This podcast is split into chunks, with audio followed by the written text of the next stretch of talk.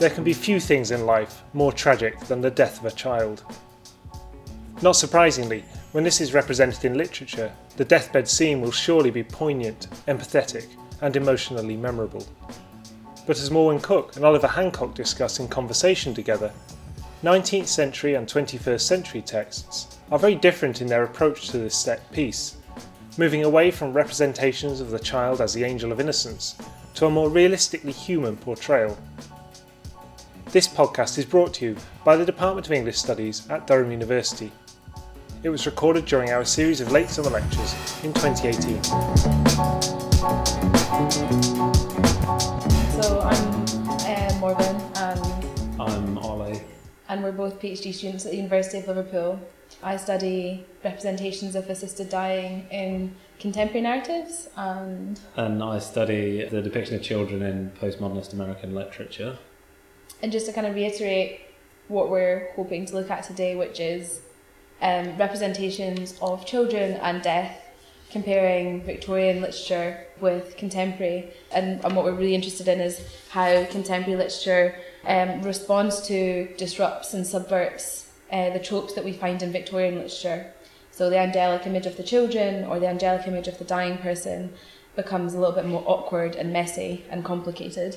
Yeah, this just kind of came out of conversations we had in our office about our respective research, which maybe at first glance might not seem the most obvious point of comparison. But actually, we found that the deeper we probed, especially with reference to Victorian literature, then there were kind of many points of, of intersection. which I think is why we've adopted the conversational style for this, so that you can maybe get a bit of that Yeah, fluidity. it's like about So, the kind of most obvious point of comparison is the fact that a lot of deathbeds that you find in Victorian literature are of children, often uh, female children. And an obvious example of this is in Charlotte Bronte's novel Jane Eyre, where Helen and Jane are at Lowood Institution for Poor and Orphan Girls, and there's an outbreak of typhus. And as Helen lies dying, she counsels Jane on what her death means, saying, If we were dying in pain and shame, if scorn smote us on all sides and hatred crushed us, angels see our tortures, recognise our innocence, if innocent we be, why then should we ever sink overwhelmed with distress, when life is so soon over and death so certain an entrance to happiness, to glory? So even in a situation which seems desperately unfair, Helen remains compliant and gracious. Her acceptance of death becomes as a response to her gratitude at avoiding further suffering on earth.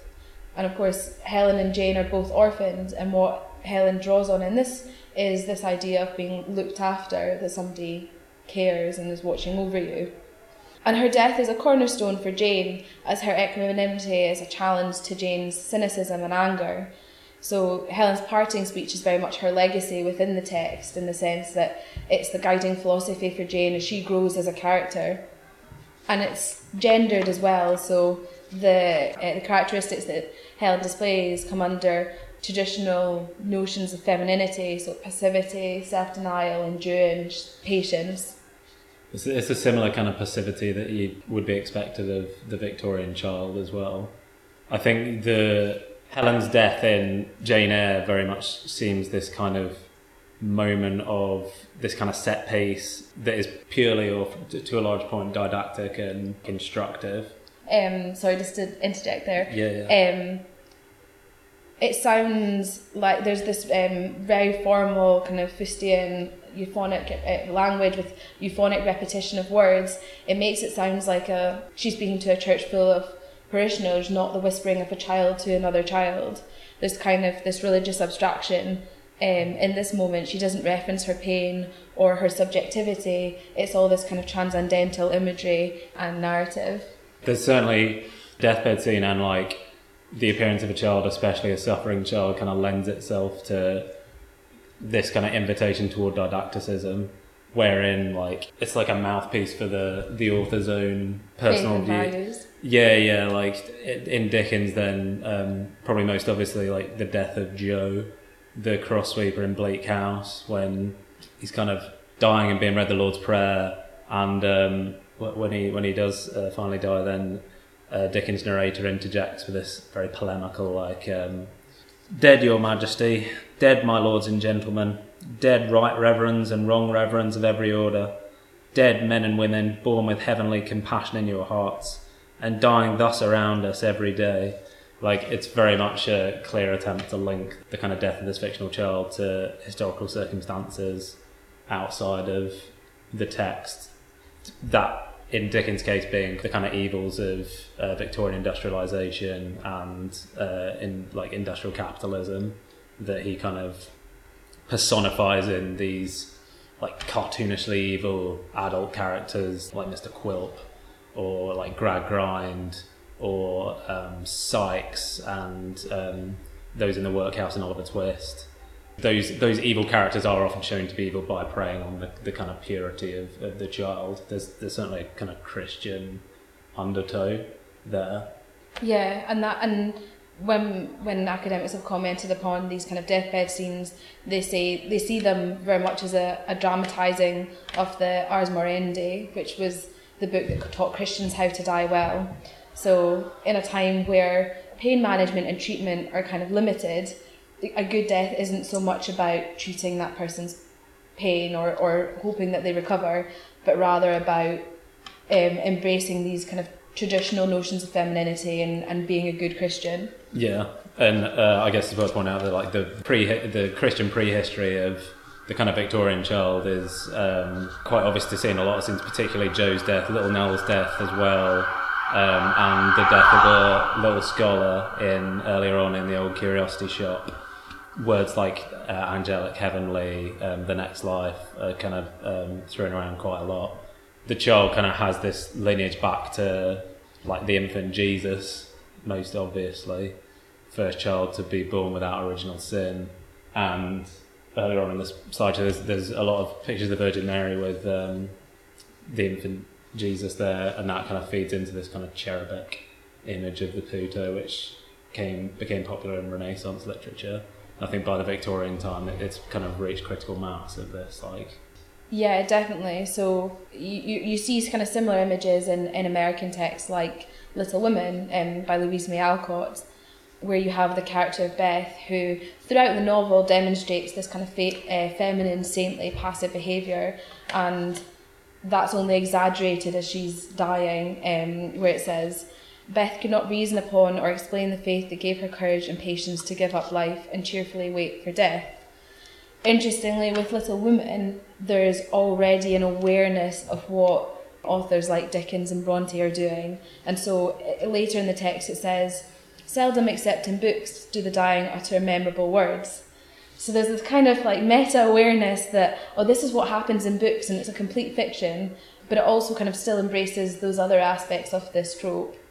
Yeah, that that kind of meta. I said I wouldn't say it, but famously, and kind of later on in the uh, Victorian period, then reading Little Nell back, then Oscar Wilde said, like a reader could fail to be moved to tears of laughter when like reading this like very mawkish scene.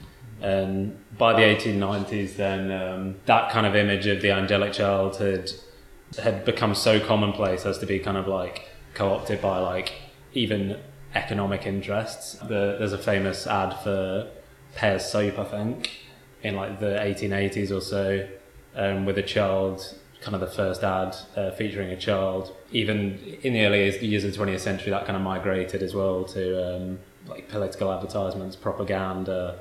Um, children were kind of commonplace in wartime propaganda, uh, particularly for uh, those aimed at civilians on the home front. Yeah, and I guess this is a good point at which to say why why we're looking at Victorian and contemporary.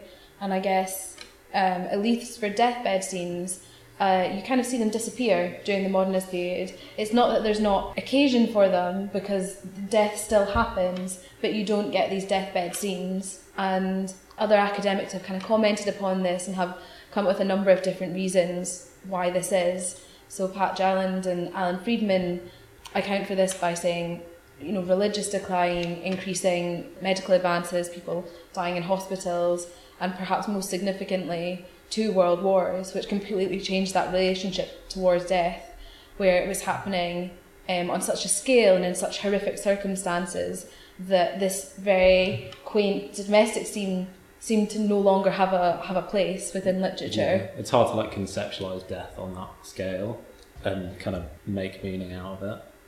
Something very similar, I think, happened with the child, whereby between the two world wars, then in modernist literature, then the child's kind of conspicuous by its absence. I'm willing to be proven wrong on this uh, because um, Daniela Caselli is just about to release a book called The Child in Modernist Literature.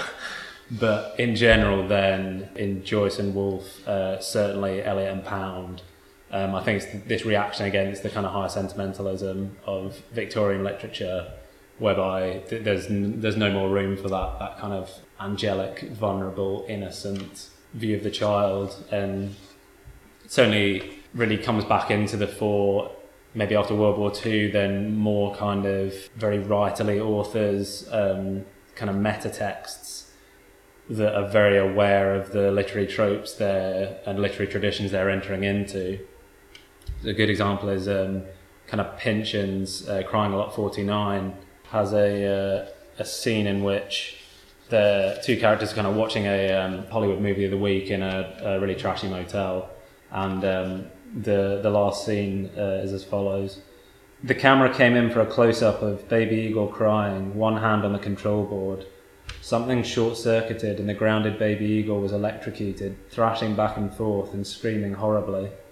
Through one of those Hollywood distortions in probability, the father was spared electrocution so that he could make a farewell speech, apologising to baby Igor and the dog for getting them into this, and regretting that they wouldn't be meeting in heaven your little eyes have seen your daddy for the last time. You are for salvation, I'm for the pit. At the end, his suffering eyes filled the screen. The sound of incoming water grew deafening. Up swirled that strange 30s movie music with the massive sax section. In faded the legend, the end.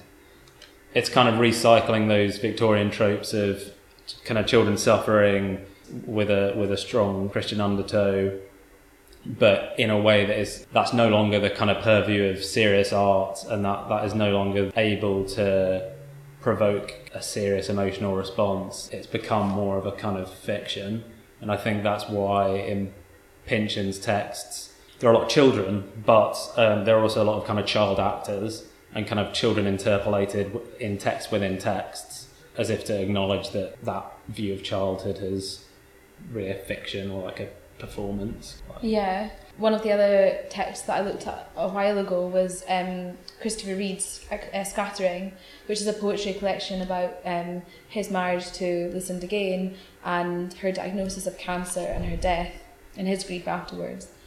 And Lucinda Gane was an actress in real life, and he kind of explores this idea of inhabiting a role in being a patient. And there's a really wonderful moment where there's a little bit of dialogue and it's his wife turning to him and saying, Am I not wonderful? in reference to her playing the, the, the role of the perfect patient. Um, what's interesting about this is that there's agency to her. She's she's willing to take on that role and, and choosing to take on that role. And so unlike these kind of Victorian depictions, she's aware that it's a fiction. She's aware that she's playing a part.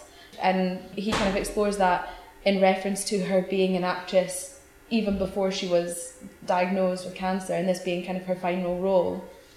Sadly, though, as the as the text goes on, the it becomes impossible for her to play that role anymore. She's just um, too unwell. Uh, there's a there's a bit that comes after those last few days of drug drowse, coma comfort. Friends came, if not as many as before, to keep her company, to talk, to weep. At each arriving voice, I thought I saw a faint, fleeting, muscular effort adjust her mouth and jaw as if in greeting, as if for a kiss. But how could that have been? And I think it's worth doing a little bit of a, a close reading because it's a poem that kind of invites that. The anaphoric reference of as if, accompanied with the question that lies separate from the rest of the text, reinforces this idea that he's aware that this is that this there's something that he wants to see, but that is not real. And so it's not completely attacking this idea of fictionalizing death scenes because he recognizes that they are in some way comforting to readers or in kind of real life um, to read something else into what's going on. He knows that she's in a coma and can't move, and yet he knows what he wants to see. And as an author, he's always lying between this kind of fiction and fantasy and, and real life, um, and kind of willing to reflect on that in the poem and kind of create this liminal space where you're actually not quite sure whether it's completely fictional or whether he's writing about experiences that are real. I think that's the it's it's that acknowledgement that um, it's become difficult to know where cultural conceptions of something end and the kind of if there can be said to be one the kind of empirical reality of something begins. I'd say that since uh, Philip Ariès' book Centuries of Childhood, it's pretty much accepted that kind of childhood's uh, better understood as like a a cultural construct or at least culturally relative rather than this kind of stable biological kind of stage. And I think that's why writers like Pynchon and Barth play off these these child actors as well as these adults who, who are very kind of obsessed with childhood and have this very idealized view of childhood, which often kind of blinds them to the, the problems of, of real children. In um, uh, Gravity's Rainbow, then protagonist Slothrop is kind of obsessed with Shirley Temple and um, in kind of seeing every child as like Shirley Temple, he's kind of blinded to the fact that actually a lot of them are, are kind of being neglected at the same time. On the flip side of that, you have this kind of, as well as acknowledging the fiction of idealizing children, there's acknowledging the reality that the, the, the, the euphemistic and idealistic language conflating children with being pure and angelic and innocent maybe is kind of an evil in, evil in itself. David Foster Wallace is very good with this. Like a, a lot of his children are um, not only not kind of idealized but grotesque and um, often kind of like physically repulsive. There's a good quote when in a brief in- interviews with hideous men, then a father describing his son uh, describes him as um, a veritable petri dish of infection and discharge and eruption and runoff, white as a root, blotched, moist, like something in a cellar. And yet all who saw him clasped their hands and exclaimed, Beautiful child, angel, soulful, delicate, break such hearts. But could they have seen that inhuman little puke white face during an infection, a tan- an attack, a tantrum, the piggy malevolence of it, the truculent entitlement, the rapacity, the ugliness? It's this kind of visceral imagery, bringing the focus away from this kind of conceptual idea of childhood back to the body almost. Yeah, and that's something that's interesting with deathbed scenes where you would think the body would be centre stage. Actually, in the Victorian um, accounts, the body is almost entirely missing.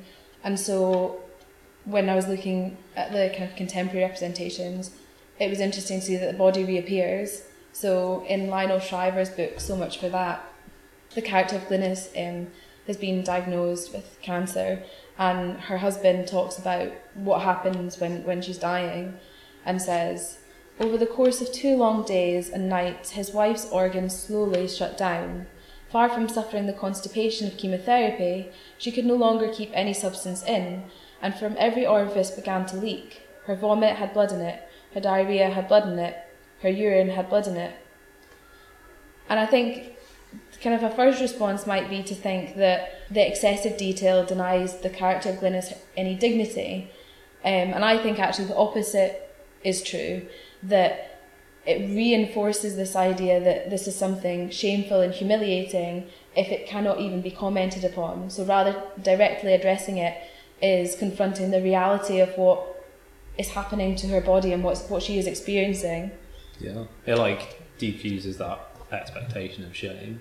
Yes, and it and it's not really about what she's thinking and feeling anymore because these experiences, how she's feeling within within her body, goes beyond that, and it, and it talks later on about not her not being able to have coherent thoughts or communicate with her husband.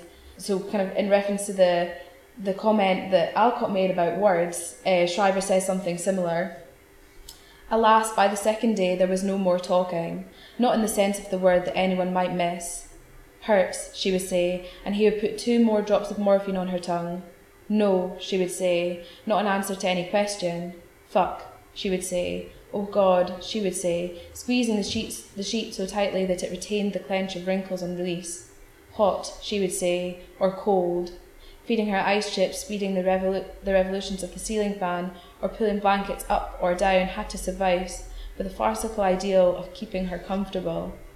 So again, we've got this idea that there's an awareness of this um, rhetorical importance of deathbed scenes, but actually what's happening here is there's no meaningful interaction between these two characters in the in the kind of Victorian sense, but actually the meaning comes from the intimacy of him just taking care of her and wanting to make her comfortable. It's a very kind of practical intimacy rather than yeah, it's, it's acknowledging the, the, the, the practicalities and that such a thing can often be ugly, basically, and like unpleasant. There's a lot in um, especially, and also in a lot of female writers like Helen DeWitt, Toni Morrison, and Kathy Acker. There's a lot of uh, trying to reimagine the role between like mother and uh, son in the Pynchon's um, Vineland, it kind of uh, describes in like quite harrowing detail this mother going through uh, post postnatal depression, and um, that again is like conceptualized as this return to the body, whereas her husband kind of sees her as uh, this this angelic kind of figure. She she kind of describes the the baby as like a like a host, like it, it becomes more connected to the body, and I think that's this kind of ch- change of view that that maybe children can be a burden or children can be unpleasant or ugly or cruel even. The in David Foster Wallace as well and there's there's a lot of kind of um, children who are just simply very cruel and kind of selfish. And um, in a it's really good book called JR by William Gaddis. It's kind of about this 11 year old who um, starts like a very exploitative kind of capitalist empire by like sending off for like newspaper stock. And um, that's kind of directly subverting this like exploitative victorian capitalist adult of the child. And, and suddenly the child's like the one who, who, who buys into that kind of system. It's, it's strange to see that, that figure of passivity and um, and kind of innocence suddenly become this kind of figure of it's hard to like you know? yeah. And there's definitely this moral ambiguity with Glynis and Shriver's novel, where in the Victorian scenes you're wanting somebody that's very moralistic, and you the other characters who who surround them are meant to learn from. But actually, there's a kind of falseness to that, and that's something that Shriver picks up on.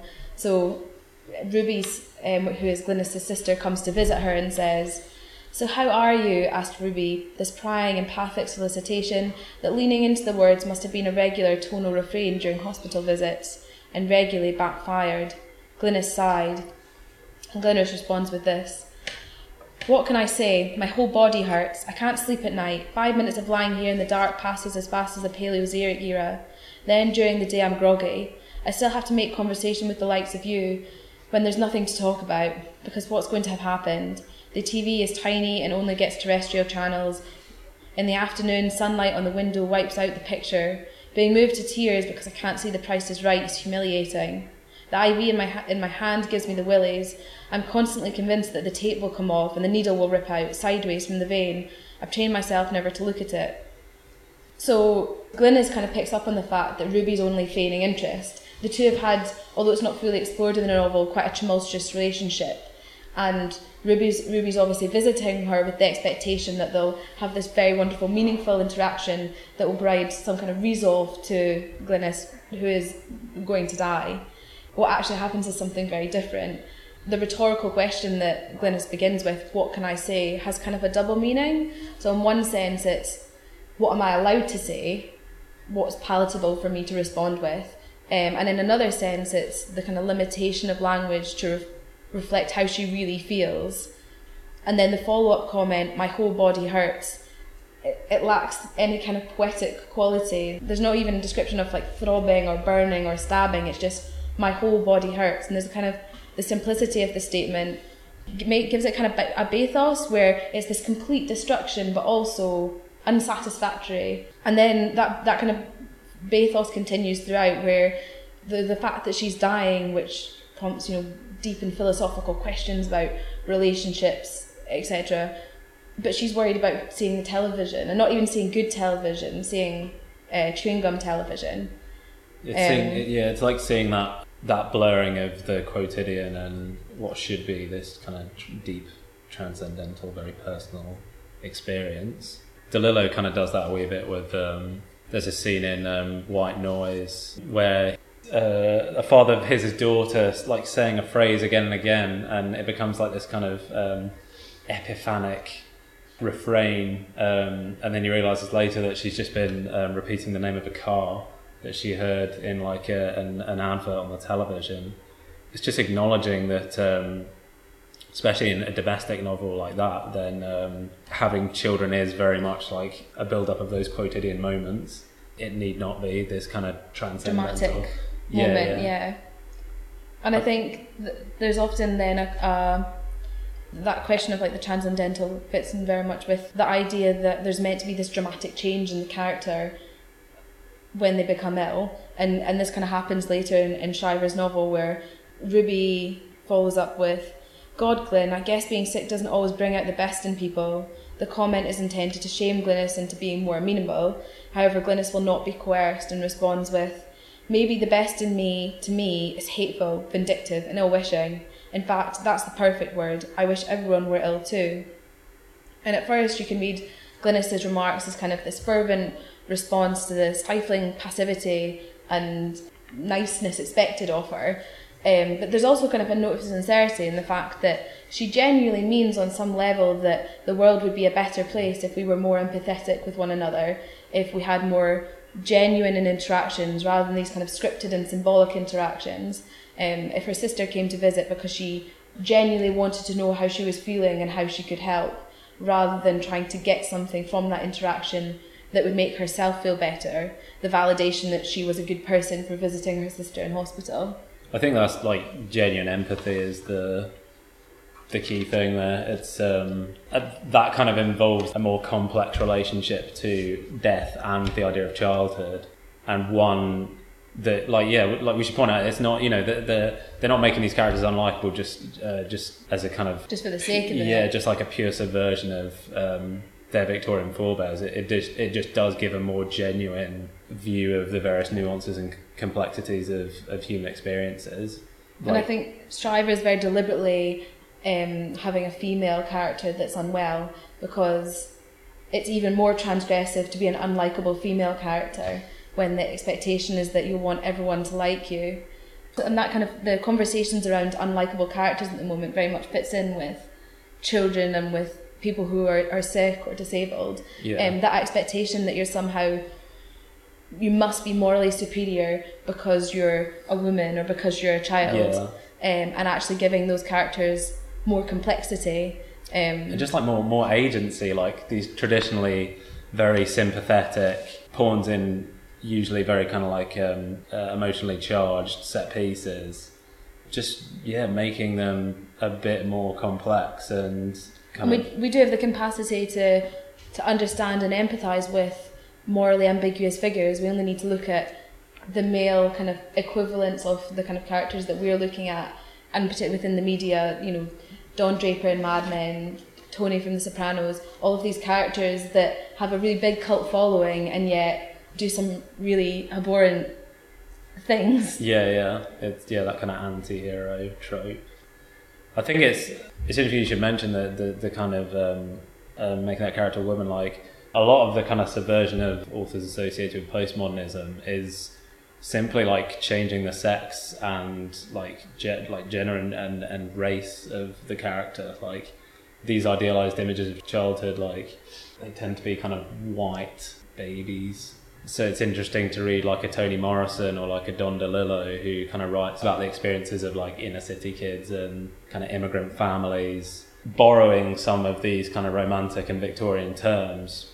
Like Kathy Acker does like a, this very clear kind of turn where she rewrites Great Expectations with female protagonist called Peter, and the kind of ascent into higher London life is uh, kind of reconfigured as this like descent into like depravity in New York.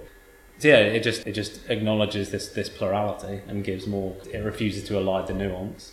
Yeah, I think it, it shows that meaning can be created in a way which is not reductive or superficial, but was which just show that variety and subjectivity and the kind of awkwardness of human inter- interactions and human experience. We hope you have enjoyed this podcast.